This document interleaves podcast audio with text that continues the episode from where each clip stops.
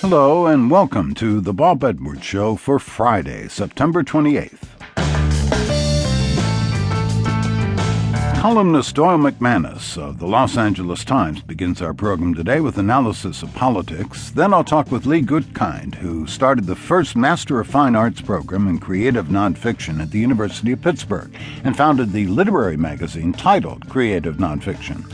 His new book is titled You Can't Make This Stuff Up The Complete Guide to Writing Creative Nonfiction from Memoir to Literary Journalism and Everything in Between. And still later in the hour, another essay in our series, This I Believe, this one by Kevin Kelly on the kindness of strangers.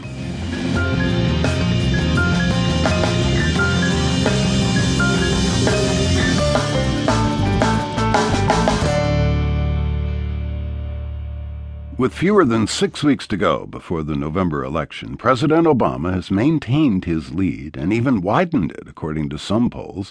The balance of power in Congress is also being closely watched. So, here to talk about the politics of the week is Doyle McManus, Washington columnist for the Los Angeles Times. Welcome back. Good to be here. Ohio and Florida are probably the two most important states in this campaign for the White House. What do you see happening there? Well, that's really the, the set of poll numbers that have convinced most pundits that President Obama is in surprisingly good shape. Uh, those were supposed to be the two make or break states for both candidates. Uh, recent polling shows uh, President Obama ahead by anything from 7 to 10 points in Ohio. Florida is uh, a little bit closer, but still, he, he appears to have, at least as far as the polling can figure out, um, uh, quite a significant margin there. Now, what's going on? In Ohio, in a way, it's easy to explain. Uh, the Ohio economy is doing fine.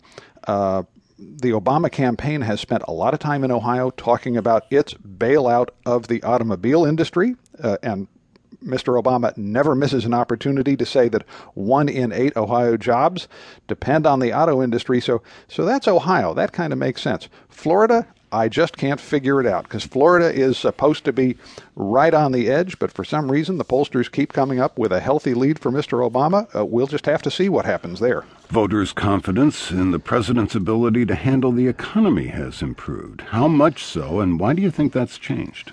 Well, quite a bit, actually. I mean, this, of course, all year long was supposed to be Mitt Romney's silver bullet. He was the businessman. The economy was lousy. People were supposed to punish Barack Obama for a bad economy and put it in the hands of a guy who knew how to fix it. But if you look at the polls now, that